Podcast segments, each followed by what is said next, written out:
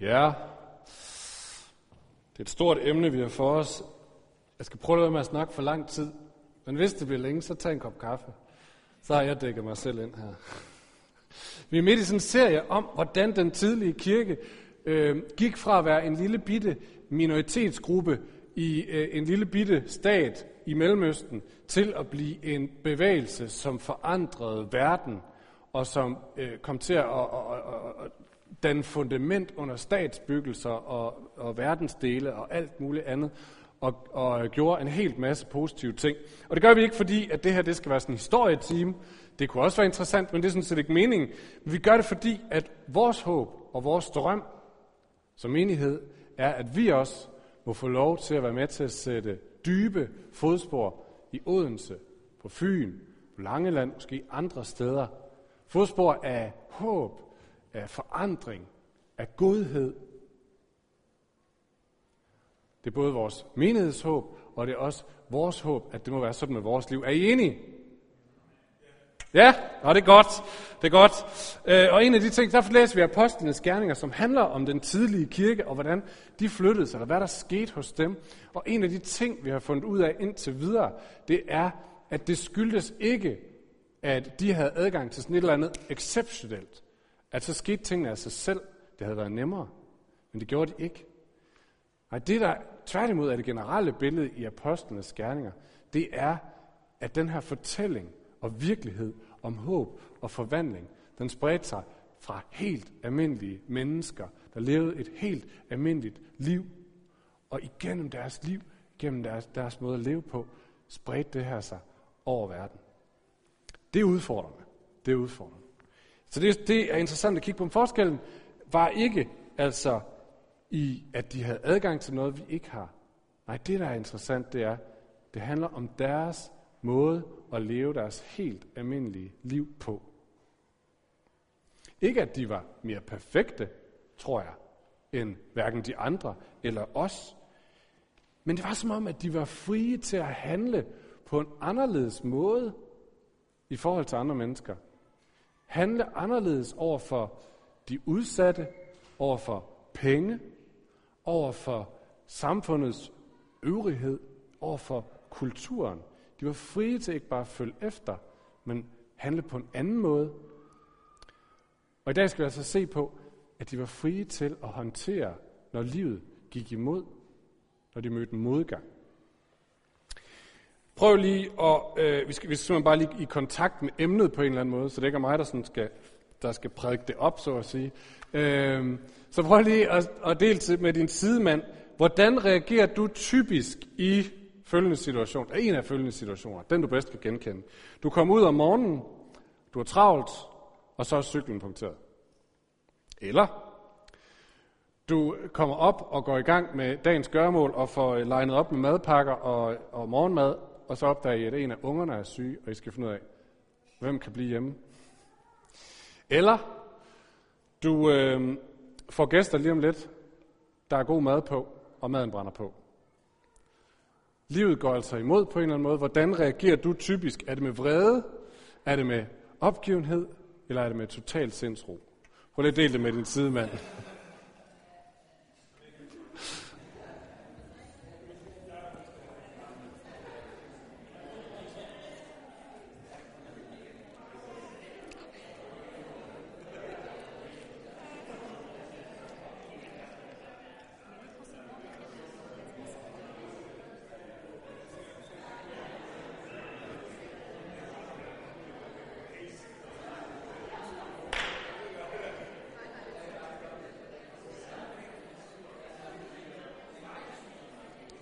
Ja.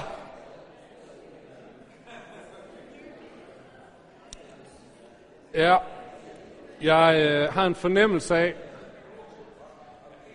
jeg har øh, en fornemmelse af, at I alle sammen kan komme i kontakt med den her erfaring af, at øh, livet kan gå imod. Og øh, min definition på modgang her er lige så banal men også meget dybere. En definition på modgang kunne være at sige, ting eller situationer, som truer med at få mig til at stanse, eller sætte mig ned, eller miste min frimodighed. Og det kan være lige så banalt som en punkteret cykel, eller det kan være meget større ting. Men det første, der er at sige her, det er på erfaringsbasis, bare lige fra vores snak her, at bare fordi vi følger Jesus, er man altså ikke fri for den slags, øh, den slags modgang. Så længe vi lever på den her side af evigheden, så er modgang, besværlighed, simpelthen en del af vores, øh, af vores liv. Sådan er det bare. Bibelen siger sådan her på et tidspunkt, Gud lader sin sol stå op over både onde og gode. Med andre ord, også dem, som forsøger at følge Gud, er altså ikke fritaget for, at livet går imod. Det er simpelthen en del af den her. Og det har simpelthen ikke noget med størrelsen på vores tro at gøre. Det er ikke sådan, hvis du oplever, at livet går mere imod, men så er det nok, fordi du ikke tror rigtigt, eller tror nok, eller Gud ikke er god mod dig, eller noget som helst. Det er simpelthen bare et vilkår på den her side af evigheden. Lad os bare starte med at slå det fast. Sådan er det i den her verden. Men, vi prøver at tage den et skridt dybere. Det er altså ikke sådan, at bare fordi man følger Jesus, så er man fri fra modgang. Måske snarere tværtimod. Så vi lige tager den et skridt videre. Fordi der er nemlig også modgang, der forbinder sig med at vi leve et liv med en gudsrig dagsorden. Og med det mener jeg, med gudsrig dagsorden mener jeg, at du hører, okay, jeg er velsignet af Gud, og han har sendt mig til at være med til at velsigne, til at bringe hans godhed, bringe hans ord, bringe bare det at kende ham til den her verden. Og dem, som vil gøre det, øh, det kan altså vække en modstand, også her i verden. Så på den måde er der faktisk mere modstand i vente for dem, som vil følge Gud. Dårlig salgstale, men det er Bibels ord. Prøv at høre, hvad Peter, øh, Jesu første disciple, siger ud af sin erfaring. Han siger sådan her, forfuldt bliver enhver, som vil leve et Guds frygt, gudfrygtigt liv. Hvis du altså vil leve et liv med en gudsrig dagsorden, så er der større potentiale for modgang. Sådan er det. Eller man kan sige det med Allan Olsen, kender I ham? Dansk sanger, sange for ryger og den slags. Han siger sådan her, at dem, der får tæsk, det er dem, der stikker snotten frem. Gå hjem og lyt til Taberens søn, fantastisk nummer. Dem, der får tæsk, det er dem, der stikker snotten frem. Hvis ikke du får nogen tæsk, så er det måske, fordi du ikke stikker snotten frem med en gudsrig dagsorden. Øhm, okay, øh, er det virkelig sådan? En af mine øh, store helte, teologiske helte, jeg har tit nævnt ham, N.T. Wright, han er en øh, engelsk tidligere biskop og akademisk forsker på meget, meget højt niveau, bliver læst øh, blandt de allermest respekterede forskere inden for Nytestamente. Han skriver på et tidspunkt, fordi han skriver på et tidspunkt sådan her, at han har fundet ud af, at hver gang han skal skrive om et eller andet, der handler om modgang, når man vil stikke snoppen frem, så sker der noget underligt. Enten går hans computer ned, eller også sker der et eller andet andet uforklarligt. Der er altså modgang til dem, der vil stikke snotten frem. Det er ikke altid måske så tydeligt at se, hvad er almindelig menneskelig modgang, fordi vi lever i den her verden, på den her side af evigheden, og hvad kommer, fordi vi stikker snotten frem. Det er ikke altid, man kan skille det ad. I hvert fald ikke før bagefter måske. Men det er sådan set også underordnet. Vi skal læse apostlenes gerninger, hvordan de håndterer, når verden går imod, hvordan de håndterer den her modgang. Og vi skal nemlig læse en tekst, som jeg i flere år har oplevet, har været allerbedst til både at sætte sprog på, og også hjælpe til at håndtere, når jeg møder modgang i mit liv. Hvordan skal jeg altså forstå, at jeg kan møde modgang, og hvordan skal jeg håndtere det? Hvordan håndterer vi det bedst? Og øh, jeg vil nødt til simpelthen bare lige at genfortælle lidt af apostlenes gerninger, for at vi kommer hen til det stykke, vi skal læse, og forstår det. Peter og Johannes, Jesu disciple, det er efter, at Jesus er død og opstået, og de har fået helgen, og øh, de har gang i den første kirke. Peter og Johannes er gået op til templet i Jerusalem for at bede ifølge jødernes bederytme. Og på vejen møder de en, som er lam, og de beder for ham, og han bliver rask, og han rejser sig op, og det vækker lidt undren fra dem, der sidder omkring. Men hvad var det, der skete der? Det ville det også gøre i dag. Men det gjorde det altså også dengang. Folk de undrede sig. Peter han griber chancen til, tak fordi I øh, stopper og stiller spørgsmålstegn. Lad mig bruge anledningen til lige at fortælle jer, med hvilken kraft vi helbredte ham. Det er nemlig Jesus fra Nazareth, som er den stærke her.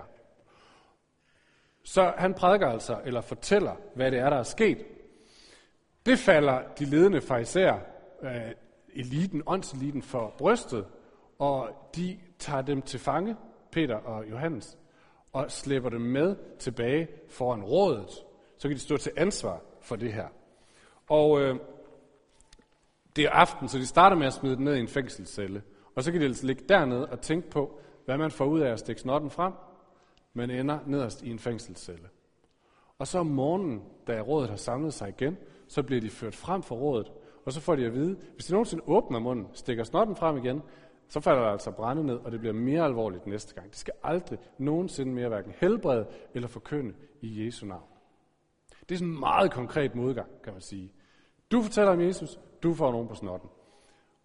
Og så løber de tilbage til deres fællesskab. Og nu skal vi læse, hvad de så siger. Apostlenes Gerninger 4, 23. Efter løsladelsen gik de hen til deres egne og fortalte, fortalte dem, hvad ypperste præsterne og de ældste havde sagt til dem. Da de hørte det, opløftede de alle som en deres røst og bad til Gud. Herre, du som har skabt himlen og jorden og havet med alt, hvad de rummer, du som har sagt ved helligånden gennem din tjener, vor fader David, hvorfor var folkeslagene i oprør? Hvorfor lagde folkene planer, der ikke kan lykkes? Jordens konger rejser sig, rejste sig. Fyrsterne slog sig sammen mod Herren og mod hans salvede. Ja, i sandhed, de har slået sig sammen i denne by mod din hellige tjener Jesus, som du har salvet, både Herodes og Pontius Pilatus, sammen med folkene og Israels stammer, for at udføre det, som din hånd og vilje forud havde bestemt skulle ske. Og nu, Herre, se dog deres trusler, og giv dine tjenere at tale dit ord med fuld frimodighed. Ræk din hånd ud til helbredelse, så der sker tegn og under ved din, din hellige tjener Jesu navn. Da de havde bedt, rystedes det sted, hvor de var forsamlet, og de blev alle fyldt af helligånden, og de forkyndte Guds ord med frimodighed.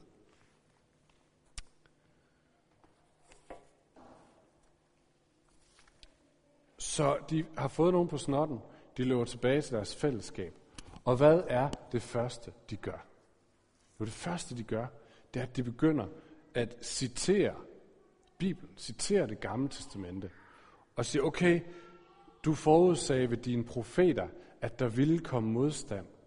At, de, at folkene og fyrsterne og samfundet ville væk, væk, lave modstand mod, mod Jesus og mod dem, som vil følge ham. Så de stater altså som det første, okay, modgang er ikke en fejl, det er ikke fordi vi har gjort noget forkert, det er ikke fordi vi er galt på den. Der vil altså komme modstand.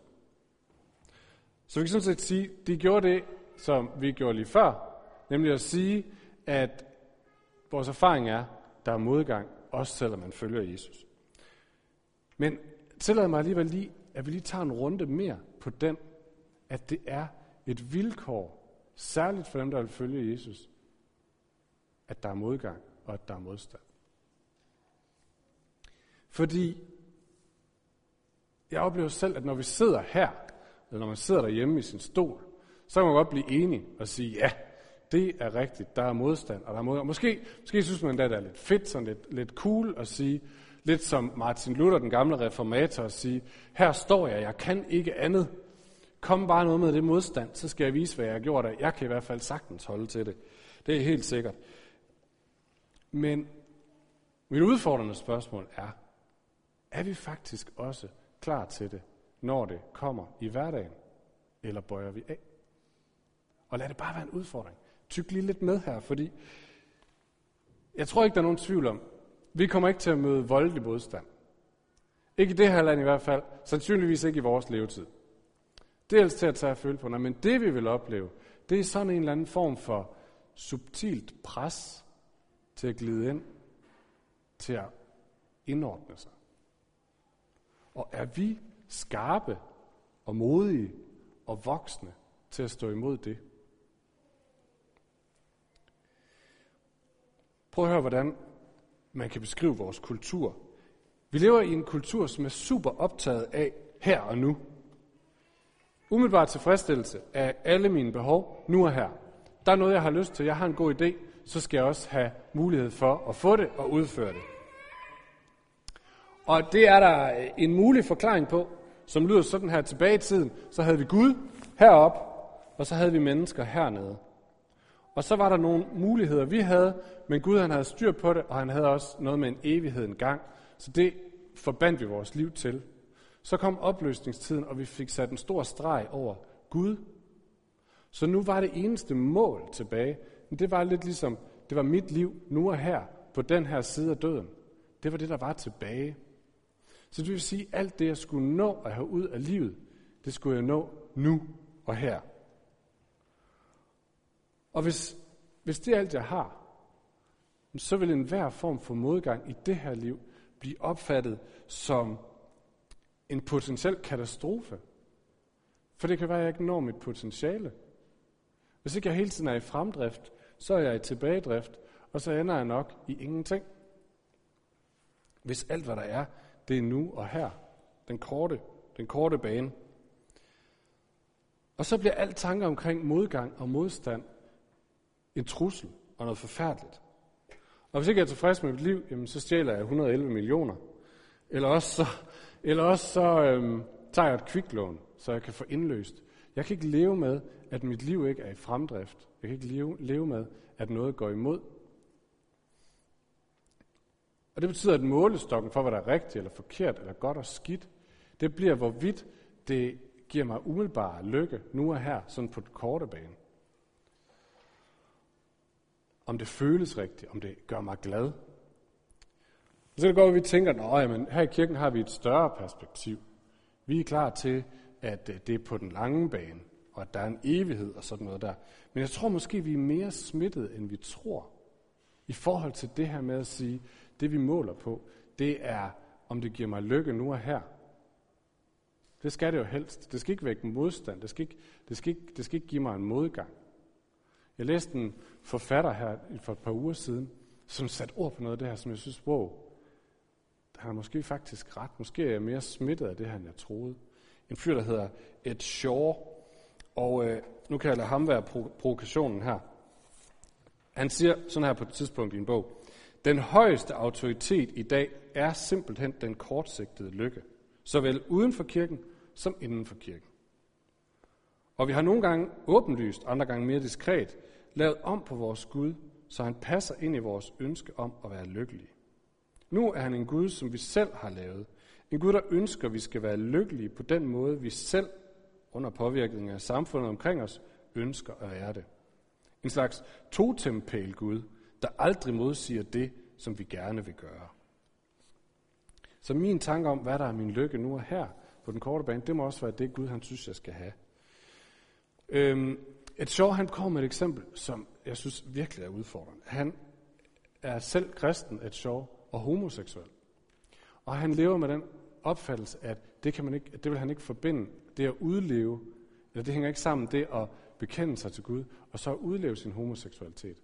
Han siger, sådan står det ikke i Bibelen. Og det, og det sætter ham i nogle forskellige udfordringer.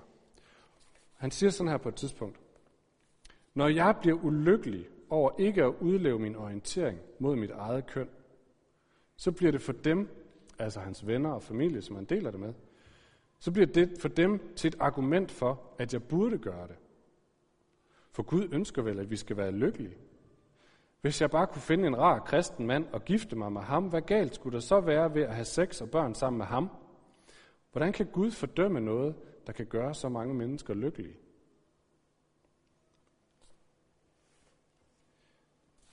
Så et sjovt siger, at Bibelen har altså altid talt om, at det med at udleve homoseksualitet var imod Guds ord. Men nu er det som om, og den stemme har altid været stærkest. Nu er det som om, der er kommet en modstemme op, der siger, ja, hvis det gør dig ulykkelig nu og her, så kan det ikke være rigtigt.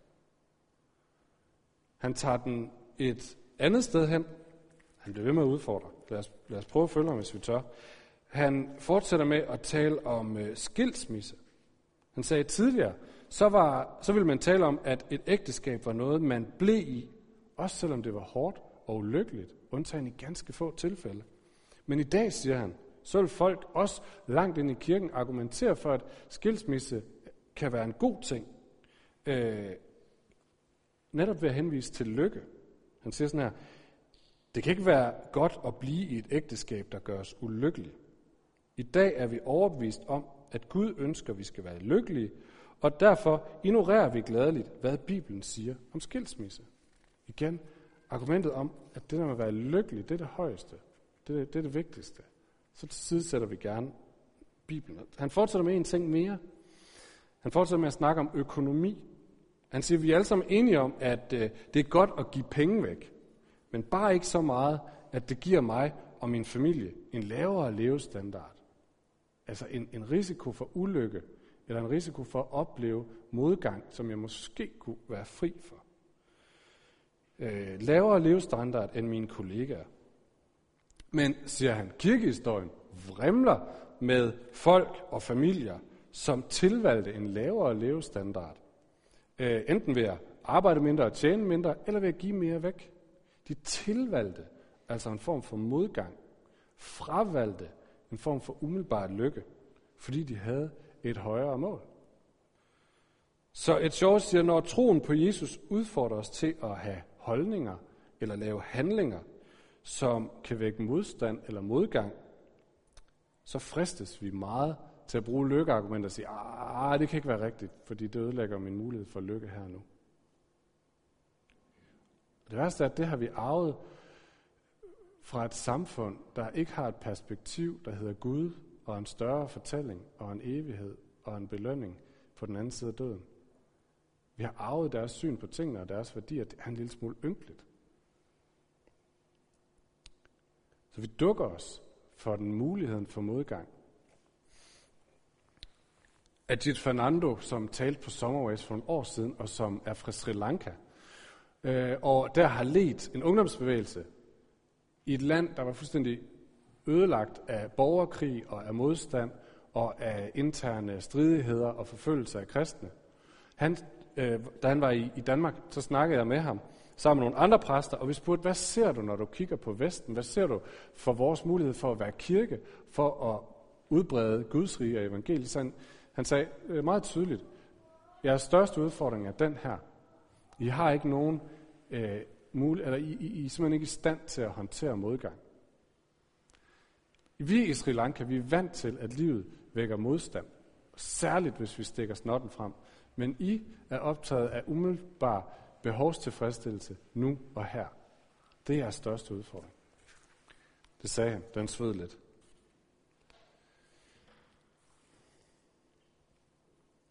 Så når det mindste truer os, øh, truer vores lykke, så får det os til at sætte os ned, til at trække snotten tilbage og til at blive konforme. Så det konforme udtryk, det, det, øh, det piner mig en lille smule. Rider mig som en mare, som man siger, fordi konform, det betyder samformet. Vi bliver samformet med et samfund, som ikke har et højere perspektiv end os selv og det liv, der er her på den her side af evigheden. Vi bliver konforme. Og venner, er der noget, jeg ikke har lyst til at være, så er det, så er det at være konform med en lille historie, når jeg ved, at jeg har en meget større historie. Så jeg har lyst til at sige, lad os rejse os i protest, og lad os sige, at vi vil ikke være konforme. Vi vil hellere være med til at konforme, konformere nogle andre til Guds historie, som er langt større og langt rigere og langt mere fantastisk. Også selvom det måtte inkludere at miste noget umiddelbart lykke nu og her. Fordi vi har en langt højere historie. Vi har et langt større mål. Prøv lige at høre, hvad Peter, som jeg citerede før, han siger videre i sit brev. Han siger sådan her. Skal jeg lige finde det? Der. I kære, I skal ikke undre jer over den ildprøve, I er ude for, som var det noget fremmed, der skete med jer. Men glæd jer, når I deler Kristi lidelse, så de også kan juble af glæde, når hans herlighed åbenbares. Hvis I bliver hånet for Kristi navns skyld, er I salige, for herlighedens ånd, Guds ånd, hviler over jer. Så Peter siger, det kan godt være, at I skal lide lidt en gang men det kan godt være, at I oplever modgang. Men Gud har tænkt sig at åbenbare sin herlighed. Det betyder, at Gud engang kommer til at lade sin virkelighed oversvømme den her verden, som vandet dækker havets bund, som profeten siger i det gamle testamente. Det vil sige langsigtet lykke. Det vil sige et, et liv, som strækker sig langt på den anden side af evigheden. Og på det tidspunkt skal der være fuldstændig renset for uretfærdighed, urimelighed, ting, der gør ondt, smerte, sygdom, og til gengæld skal det være fyldt med al form for skønhed, al form for godhed, al form for kærlighed og retfærdighed og glæde. Det skal blive den alt dominerende virkelighed. Og Paulus siger på et tidspunkt, der er ingen modgang i den her verden, der kan sammenlignes med den glæde, vi skal få lov til at opleve. Og nogle gange, det er lidt, lidt, lidt underligt, men nogle gange, så må vi faktisk godt have lov til at sige, ja, det kan godt være, at jeg får nogle tæsk for at stikke snotten frem i den her verden. Og ja, det kan godt være, at jeg ikke får noget tilbage for det, positivt forstået, før i evigheden. Men så får jeg det i evigheden. Og jeg har en fornemmelse af, at, at det er lidt fy-fy at sige og bruge evigheden som et argument, fordi der er blevet sådan lidt, øh, sådan lidt øh, verdensfjernhed, sådan en, vi slipper ansvaret, vi, vi drømmer bare om, om det evige i stedet for. Men det må faktisk godt være et argument. Det må faktisk godt være et argument at sige, ja, det koster mig noget nu, men Gud har lovet, at jeg får 100 gange igen, når han genopretter sit rige. Der er en belønning. Der er en pris at vinde. Der er faktisk noget at få igen. Det koster nu. Vi får det igen senere, når hans herlighed åbenbares. Det er et argument. Et gyldigt argument. Og øh, vi regner simpelthen for kort valuta, hvis vi tænker, at alt skal indløses nu og her. Men det her med, at Herrens herlighed åbenbares, det har også øh, faktisk en gang imellem en synlighed i den her verden. Fordi jeg tror faktisk, når folk en gang imellem stopper med at være optaget af at slippe for modgang, og være optaget af ikke bare min egen umiddelbare lykke, men andres, så får vi et glimt af Guds hjerte i den her verden. Tænk på mest kendt eksempel, sådan en som Moder Teresa, som sagde, det er ikke så vigtigt lige med mig lige nu, og min umiddelbare lykke. Nogle andre er vigtige. Man får et glimt af Guds hjerte. Så tror også, det er en måde at være et glimt øh, af Gud på.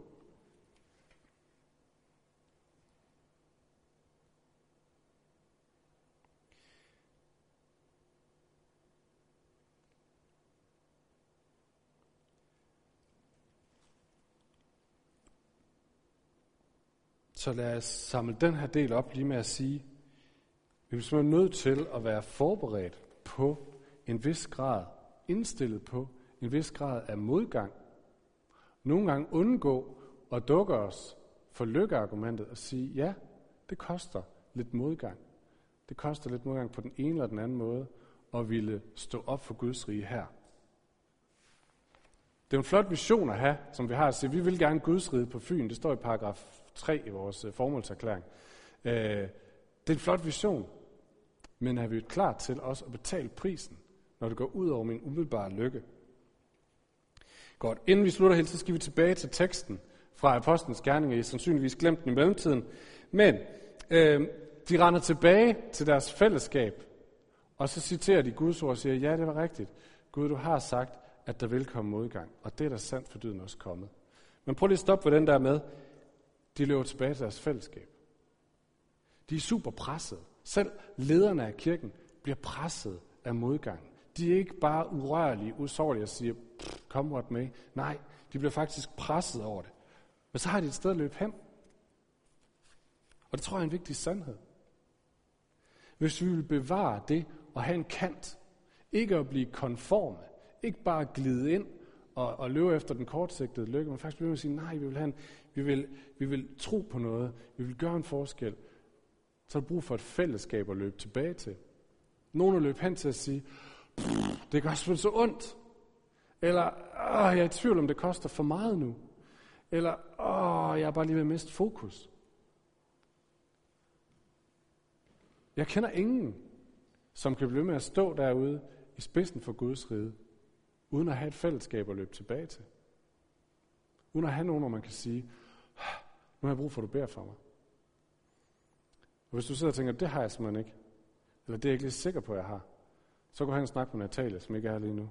For hun står i spidsen for vores livsgruppe, vores mindre fællesskaber, som lige præcis har som hjertesag at sige, der skal være et sted at løbe tilbage til og sige, jeg er ved at miste pusten, jeg er ved at miste kraften, jeg er ved at miste fokus. Vil I bede for mig?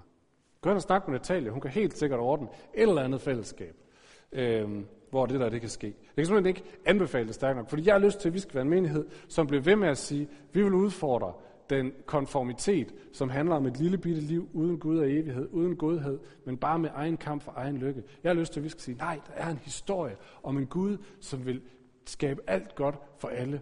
Hvis vi skal blive med at stå i spidsen for det, hvis vi skal blive med at ture ryg på det, så har vi brug for et fællesskab at løbe tilbage til, hver især. Så jeg kan ikke anbefale det stærkt nok. Nå, jeg kan ikke blive med at sige noget. Øh, det sidste. Bemærk lige deres bøn. Nu er vi forbi den, ikke også? Men deres bøn, de anerkender altså, at modgangen er en realitet. Siger, okay, det var ikke en fejl. Det var ikke, fordi vi troede for lidt eller gjorde noget forkert. Det er bare virkeligheden. Øhm, og så nævner de for hinanden de erfaringer af, i vores folks historie har Gud altid været trofast. Gud har altid været trofast. Må ikke han så også er det nu? Og ind i det håb, ind i det håb, så beder de en fantastisk bøn midt i modgang. De beder ikke sådan, som jeg vil gøre, når jeg oplever modgang. Når jeg oplever, at åh, jeg kan snart ikke overskue det mere, så siger Gud, få det til at forsvinde. Jeg kan ikke mere fjerne modgangen. Det er ikke det, de beder. De beder en forbilledelig bøn. De beder sådan her, Herre, se dog deres trusler, og giv dine tjenere og tale dit ord med fuld frimodighed. De siger, Gud, du har altid været trofast. Det er du sikkert stadigvæk. Ja, vi har lige brug for at sige, at du skal se deres trusler, og så skal du give os frimodighed til at blive ved. Modgang er der, og det bliver det nok ved med at være. Men kunne du ikke nok sørge for, at vi ikke trækker snotten tilbage? Det er det, der er på deres hjerte. Det er ikke, Gud, for det til at blive sendtilstanden og helt roligt. Nej, det er at sige, Gud, vi må simpelthen ikke trække snotten tilbage. Gør sådan, vi ikke gør det. Det er det, de ønskede højere end noget.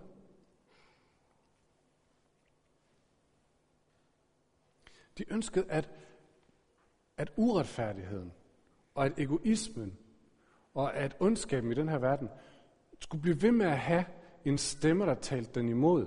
Nogen, der sagde, nej, der er en højere og en bedre sandhed. Ondskaben har ikke de sidste ord. Kristus skal blive ved med at blive forkyndt. Hans sejr skal blive ved med at blive forkyndt. Også hvis det skal koste os noget. Det var det, der var på deres hjerte. Mere end det var, Gud giver os et roligt og fredeligt og behageligt liv. Prøv lige at mærke den bøn. Prøv lige at mærke udfordringen i den. Må vi, må vi bede den bøn? Det er virkelig mit, mit drøm og mit længsel og mit ønske. Må vi bede den bøn? Gud, lad der blive ved med at være en stemme på Fyn, der taler imod egoismen, der taler imod den stærkeste vinder i sidste ende, der taler imod enhver sin egen lykkes smed, der taler imod, du klarer dig så godt du kan, der taler imod, du er, hvad du, hvad du gør, eller hvad du spiser, eller hvor godt du præsterer. Lad der, Gud, lad der blive ved med at være en stemme. Lad der blive med at være et fællesskab, der siger, nej, der er en anden, der er en bedre historie, en bedre sandhed, om en Gud, som elsker den, som ingenting kan. En Gud, som sætter værdi i den, som ligger på gulvet, bare fordi, at han eller hun er skabt i Guds billede. Gud lader det blive ved med at være den slags fællesskab, den slags mennesker, den slags historie her på Fyn, her i Odense. Og Gud, hvis det skal koste mig noget, giv mig kraft til at blive stående. Må vi bede den bøn.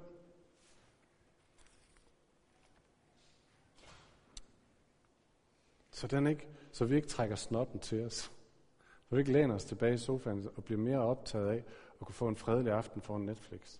Det er for kedeligt, venner. Til allersidst, hvorfor så vælge den vej?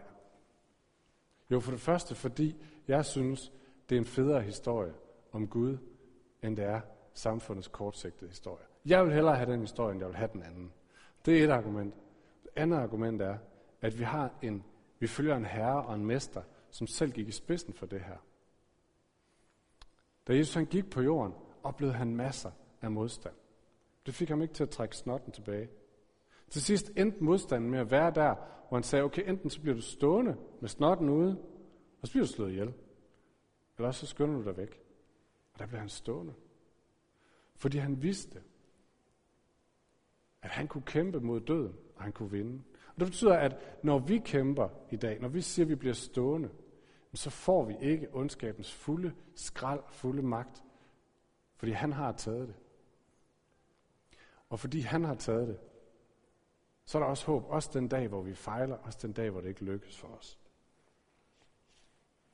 Hvis han ikke havde stået der, så var den her verden så stod den tilbage med det bedste, den kunne klare. Vi ville være fortabt i vores egen jagt på lykke. Men han kæmpede for vores lykke. Lad os slutte med at rejse os op og bede sammen.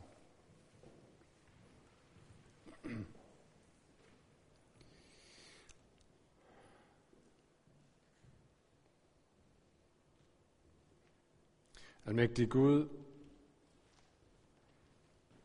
tak fordi, at dine løfter langt overgår det, vi kan forestille os, og det, vi kan tænke og, øh, og selv komme op med.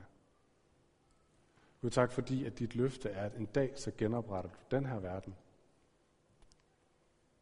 Fri for ondskab og uretfærdighed.